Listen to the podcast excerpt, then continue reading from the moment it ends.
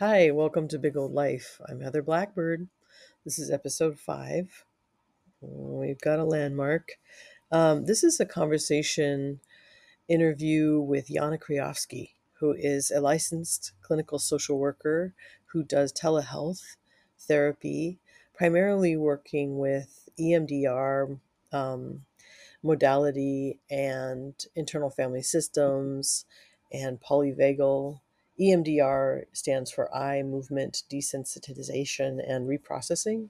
If you've heard about that, there's some links um, that I put in from Jana's website, and you should check them out if you're interested. But Jana is an incredible person that I met some years ago through my daughter's school. And is one of those people that you come across, you know, you first meet them, you're like, oh man, I hope I can be friends with this person. They're so cool and I got to be friends with her. And she was kind enough to go on this little podcast learning journey with me and let me interview her. So, of course, I didn't do an incredible job of of things. You know, editing these are really tricky because you got to listen to the things you go like, "Why did I do that?"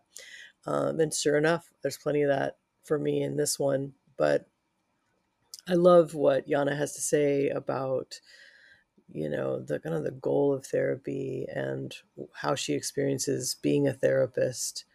And i am endlessly fascinated with the therapeutic processes and um, so it was really a great conversation. And in fact she was kind enough to do two of them with me because i thought i had sound problems on the first one.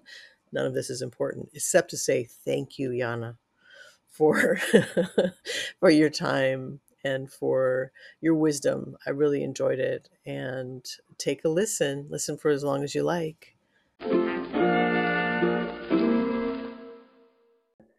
How are you feeling about doing this? A little bit nervous. yeah. and you just said that I was like, wait, you're just going to be asking me questions, and I was like, oh yeah, that's what I agreed to. I'm just going to go. What you get? I, I like the direction that you gave this talking about being a therapist. I think that's really good.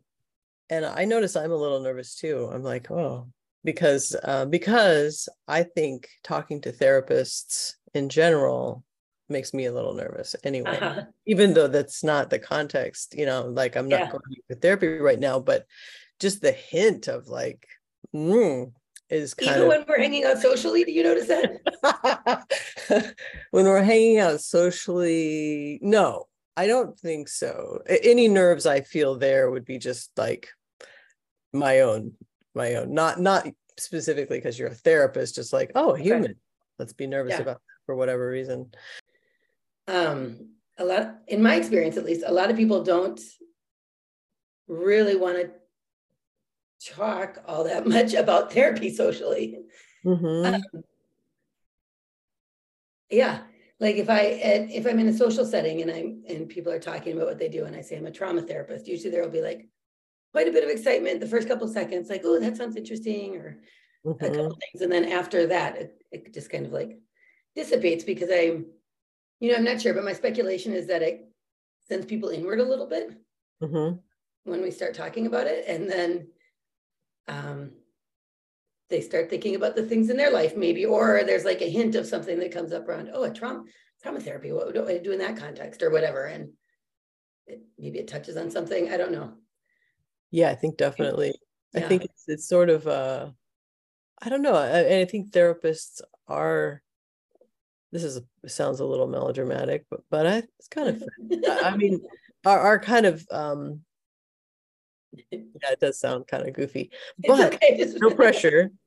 Sort of sacred beings, sort of like um, conduits for conduits for what is the closest thing we have to accessible um, sacred experiences. Mm, that's really beautiful. Because if I, because the deeper feeling self yeah. that is kind of a um i don't know I, I think emotional experiences as we heal are are um spiritual experiences yeah. yeah. because they kind of unify so much of our lived experience totally mm-hmm. so when oh the car alarm's going off to emphasize my truth oh, it went off. Is that what it's doing? Yeah, no, it's not. but so when you talk about like I do trauma therapy, people are like, whoa, you know, there's kind of a little bit of a roller coaster energy. But then also Yeah. that comes up for me is like, um, oh, well, what is that? What's trauma? And then if you talk about what trauma is, then you're going to get more into the trigger down. Right. Yeah. And so usually we'll make a couple, we'll have a few Couple sentences back rounds, and yeah. forth. And then we kind of reach a spot where people are like, okay, so anyways, yeah. So anyways, uh, since I can't really talk about my wounds right now, right? yes, Yeah. yes, exactly. And I, Yeah. and, and I don't talk about my clients or personal stuff, Right. obviously, and, and they don't want to talk about their experiences. So it kind of leaves Yeah. you, So in my a little experience, bit a of little a- bit of a, little bit of stop stopping point there's what i wanted to say is there's a lot of work and trauma as as a thing as a like awareness is much Yeah. more in our everyday um culture now you know i mean you can say you're a trauma yes, and most people will be like oh okay yeah, i get that i know what you're talking about kinda totally. And that is a brand new experience. I mean, I think like seven years ago, it would have been different. yeah six Yeah. years ago, maybe five. I mean, not very Yeah. long ago, I could say that to somebody and they would just be like, do you only work with war veterans or right oh, something along that line? yeah We had this almost very- like abuse and trauma became synonymous did Yeah. it i don't know Well, I don't know, you know, actually, I think for a long time, we didn't actually think of most abusive dynamics as traumatic because they were very normalized culturally. And so people that could have trauma historically were veterans. Mhm. Um, what else? I'm sure there are a few other groups you had. And to be something so, so dramatically violent outside of our daily norm yeah that we would, for us to lend the person the space of like acknowledging that they'd experienced trauma. Does that make sense? Totally. No, I think that's right. And the normalization of of uh that emotional struggle Yeah. is just, you know, that's just how it was. Yes, and yeah, and that's why it took, I mean, it was, it was a very intentional experience of trying to acknowledge that victims of, of domestic violence experience trauma, right? Like that was a whole, a whole enormous thing And child abuse, the, the victims of child abuse could experience trauma or Yeah. because they were so mon, considered kind of so mundane, they were kind of just like the, Yeah. I'd never get the saying right, but kind of the air that we breathed or whatever that they didn't seem exceptional enough to, Right. To warrant this title. Yeah. Um, and that's really shifted, I think. I mean, that's began shifting in the 60s or 70s whenever we started that when if I'm talking about domestic violence conceptualization, but up to now, like I just think that, that it's continued to shift. And then we have all this like trauma studies and a better understanding of the brain, right? And all the nervous system and all these things that have happened in the last decade or I don't I don't know exactly how long, but that have really just continued to inform and expand hmm that definition. What can you talk about it a little bit? What it's like to to be to be the holder of space and the guide through someone's healing process in such an intimate way. Yeah, um, that's interesting. I feel a little bit disconnected from it when I'm not actually doing it. Yeah. You know, it's hard, it's hard to like really think about. Um, but I, I mean, I think it's really, I think I have lots of thoughts and feelings about it. It's really an honor for someone to trust you to hmm that extent. hmm Um, because vulnerability is so, what is the word I would even want to say? So f- looked down upon in our society or culturally. Um, that I think all, there's already just the trust of being able to be vulnerable, but then culturally, context wise, I feel like um, I have even more appreciation for that. Yeah, so true, so true. Um, so that is part of it, is just that it feels like a real honor to be there and to be trusted in that way. Um, another part is what try, you know, I'm trying to think of how to say this. practicing and trying to be intentional about trying to be fully present with clients and also not trying and also not taking on their experiences as your as your own or like making sure that the experiences they're sharing with you aren't triggering your own responses thoughts judgments whatever Totally. um and so just trying to like be present with that at the same time. Yeah I, th- I think it just takes a lot of um intentionality and presence and if you are not bringing that then it's a really good time. You have to kind of like hopefully be checking in with yourself throughout the process and noticing if that's not happening and then hmm kind of figuring what's going on and putting that aside for yourself for later and Yeah, yeah, I can back. How many layers there are to the just to the talking. Um, and and you know, never mind all the various modalities within the therapeutic process, but but just not. I mean, I'm curious how you find a way to, you know, direct yourself into presence from like having an agenda for, you know, oh, they said this, Yeah. means they need to do this, and then that will make them better, and da da da. You know, just yeah listening fully is is so hard anyway to not be trying to oh totally. And have your own story unfurling and, yeah. and and evolving. Have you seen someone or no not have you what's it like when you see someone going through the healing process? Mm-hmm. oh it's like awesome. what does that look like? Well you know i mean it's very different for everybody right? Mhm. Um and and so i also you know some i guess i want to be i'm hesitating there because i want to be a little bit careful because i think there's there are so many different variations like we mentioned earlier that there might be a person who develops a little insight and that in itself can be healing because it changes the way that they think about themselves Yeah. or we can think about all the way at this maybe further end of the spectrum where somebody's actually like experiencing these really deep changes in their nervous system and their nervous system Yeah. yeah. And that and and all of them are absolutely beautiful. Yeah. For sure.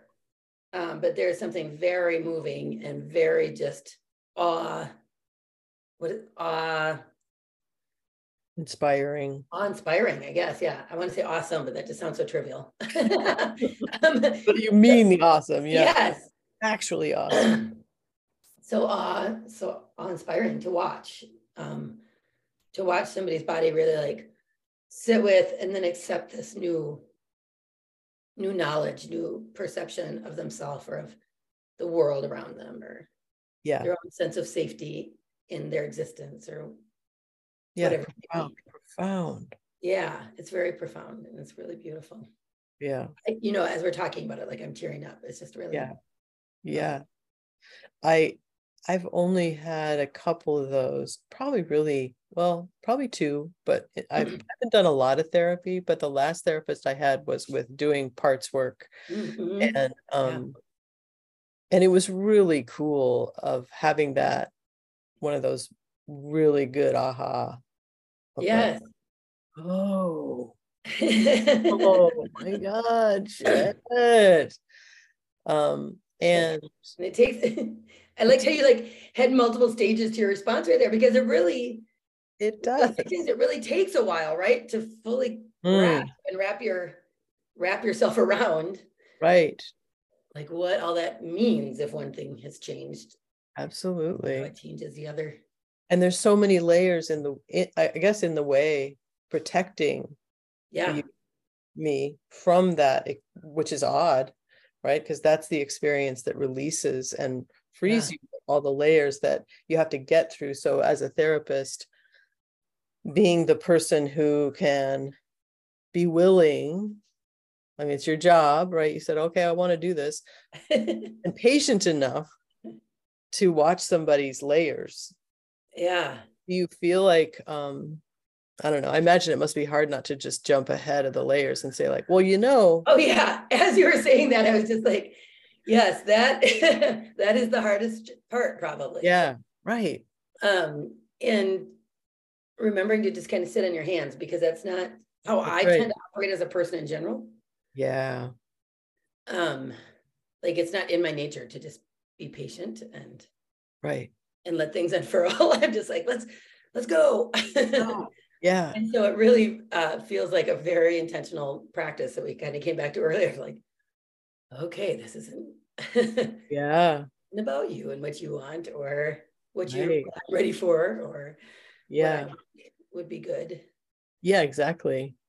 Um, and it's definitely, I think, in I, I and I want to say, I think the majority of the time I am able to sit with that and meet that need. Yeah. That the need to just be present and hold on, like kind of hold on to my own horses. Um, but I also think and recognize that that's probably one of the weaknesses in my work is that sometimes I do get ahead of myself and I really am just like, I just want to see that I want, I just want that person to like get Mhm. there. Yeah, well, to, you know, as a as a person that goes to therapy, I always want someone who can walk that line between I'm going to let Yeah. you like dance around this this, like big thing that's shining at you. I'm gonna walk around it.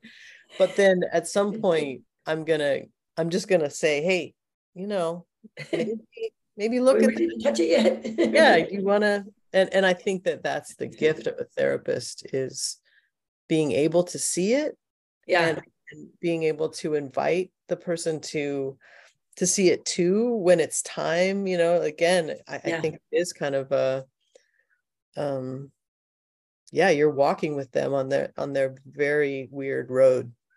They've they've said here okay come on over. Look Yeah. at this shit. Can you handle it Yeah. like yeah oh yeah okay let's go And that's what it, yeah, and that's such a good reminder. I really appreciated how you said that. Like, can you handle it? Because Mhm. I think that is a part of having to sit on your hands, is like, yeah and it's needing to you yourself as a therapist have to be able to handle the aff- the affect of yeah you have to have the affect tolerance to be able to sit and watch right as if the person is like not ready to get there or as their defenses come up and try to protect them from getting there or from looking. Yeah. And um you know and all that stuff. And so it really isn't i think an affect tolerance practice. Yep. Therapist part. Yeah like there's so Okay. much trust that you have can i handle this? Can i just yeah I can. sit and hold my tongue and you know wait till they want wait till they tell me what they want and yeah yeah. Know when to know when to uh to get in there know when to sit back. Yeah. Um and also just yeah not re- not revealing any judgment or yeah anxiety. Sounds hard. Yeah. It's really interesting. I think if you do rush it too in my experience that does feel like judgment to a lot of Yeah. people. Right. doing it right. Yeah. Supposed to be healing faster or yeah. you know whatever Uh, i don't mean whatever like it's not important i just mean whatever like there's a, a variety of yeah. that could go there but um and so that is an important piece to hold on to also as a therapist i think like it, it took me a while to realize and to remember and you can please tell me if you don't think this is accurate but i um from the other side but I, it took me a long time to remember that i think people are looking at their therapist with like this um not everyone but in general they what's how do i want to say this um that they're putting more weight in what the therapist seems to think of them than they do the average person. So true. Yeah does that feel true? This Okay. was very true. And it took me a while to figure out. And so um and I, so i've tried to become more cautious and aware with that. I don't know if cautious is the right word but probably. Yeah. And just aware of that and intentional in that as well. Kind of like if you're a therapist and you're a good one, then people trust you, but not only that, they want you to guide them. yeah And so they're like, help me, show me the way out of here. right and they, Yes, I they do. put a lot of weight a lot of Weight on you. around themselves i think too like on what this interaction means and to like have approval or disapproval in this interaction or very charged. perceive Mm-hmm. approval or disapproval Yeah, right. Because it's like a doctor for your secrets, for your insides, for your For insights. for you as a for you as a person. Like it's Yeah. very intense. Right. It's not it's not your body, though though as we learn with the the trauma work, it is your body. it is right? your body as well, right? there's there's not a separation. Who knew? It's all one thing. It's all one thing. What do you feel like is specific to what you bring? Yeah. Well, you know, I guess I want to say I don't think thing for any one therapist probably. It's like a combination of what the therapist has to offer and what the person needs. And then their two personalities probably all together. So Yeah. assuming that lines up well and you've gotten to that spot. Um I tend to, as you know, I'm an EMDR therapist primarily. I also use a lot of parts work and a lot of polyvagal informed work and um and so I tend to come to the work from a very let me think here from a pretty body-based place Mhm. and so which I think helps people step away from this idea that there's something wrong with me as an individual Mhm. and when we were just having that converse, you and I were just having that conversation a couple seconds ago, and it made me think about the way that we differentiate, like the way that we are told information about our body from a medical doctor, or the way that we're told about information via a therapist or something. and I think what happens is it's a little bit easier to differentiate ourself, our sense of ourself as good or bad or whatever, from a medical problem. Yeah. It's like you're like, oh, my arm is doing this thing. It's Right. not like, oh, I am a per, I am a bad person. And so I, th- so I think making sure to incorporate like these kind of body-based language and concepts also is really helpful. Um, and that's a big piece of trauma work and talking about the nervous system as well is just like, oh yeah, this is this is just a system that all of us have Yeah. that uh, responds to the information it gets. And if it gets information in an intense enough way or often enough um, that it's not safe, then that's the message it's gonna it's gonna take Yeah. with it, right? Um, and so I think that's helpful. I tend to before we do any like actual deeper trauma work, we tend to do a lot of kind of mindfulness work. Uh, a lot of psycho ed around trauma and the nervous system. And I Mhm. think just kind of helping make sure a client has all the tools they're going to need to come into the work and feel like they have Mhm. a decent understanding of what's happening and why why they might respond certain ways, Mhm. why certain patterns have developed, Yeah. um, and just kind of help normalize that for them, which I th- which I think is very helpful. Yeah, yeah, yeah, yeah. What about have you done in your personal life? Is there is there something that this is this is pretty personal. Feel free to go. Next question. But Okay. like, is there anything with in relationship to you and your body Yeah, that you've gone through that showed you the power of therapy modalities that include body and mind? Yeah, I mean, so my first EMDR training was what was, I mean, you know, I wouldn't say I wouldn't say it was by chance, but I was always really curious about it. Um, and when I signed up for my first training, it was something I knew I wasn't going to be able to work. I wasn't going to be able to do in the context I was working in, Mhm. but the organization was paying for my trainings, and that was the one I wanted to take. So that Yeah. Was curious about, so I did it anyways. Um, and that was a really that was a really big um, shift for me thinking about clinical work. Mhm. And I don't, I still, I don't know if I actually would have went into clinical work if I hadn't, if I would have continued in clinical work if I hadn't. Seen Um, that. Yeah. Mhm. Um, yeah, and that was a real game changer. And then I continued working with an EMDR and IFS therapist for a few years. I started a few years later and continued for a few years. It was a real, made a very big difference in my own personal life. Mhm. Yeah. Uh, as well as well as with my relationship with myself, which I guess is where those changes in my personal life came from. But Mhm. um, that made a world of difference, and the and there and that's a very body and Mhm. mind, nervous system focused modality. hmm Yeah, I feel like just the awareness of, and I, I- what you just said about how important you find just giving your clients the education around this stuff is it it does it provides this context for understanding basic reactions yeah. in a daily way that is such a relief. It has been for me to say Good.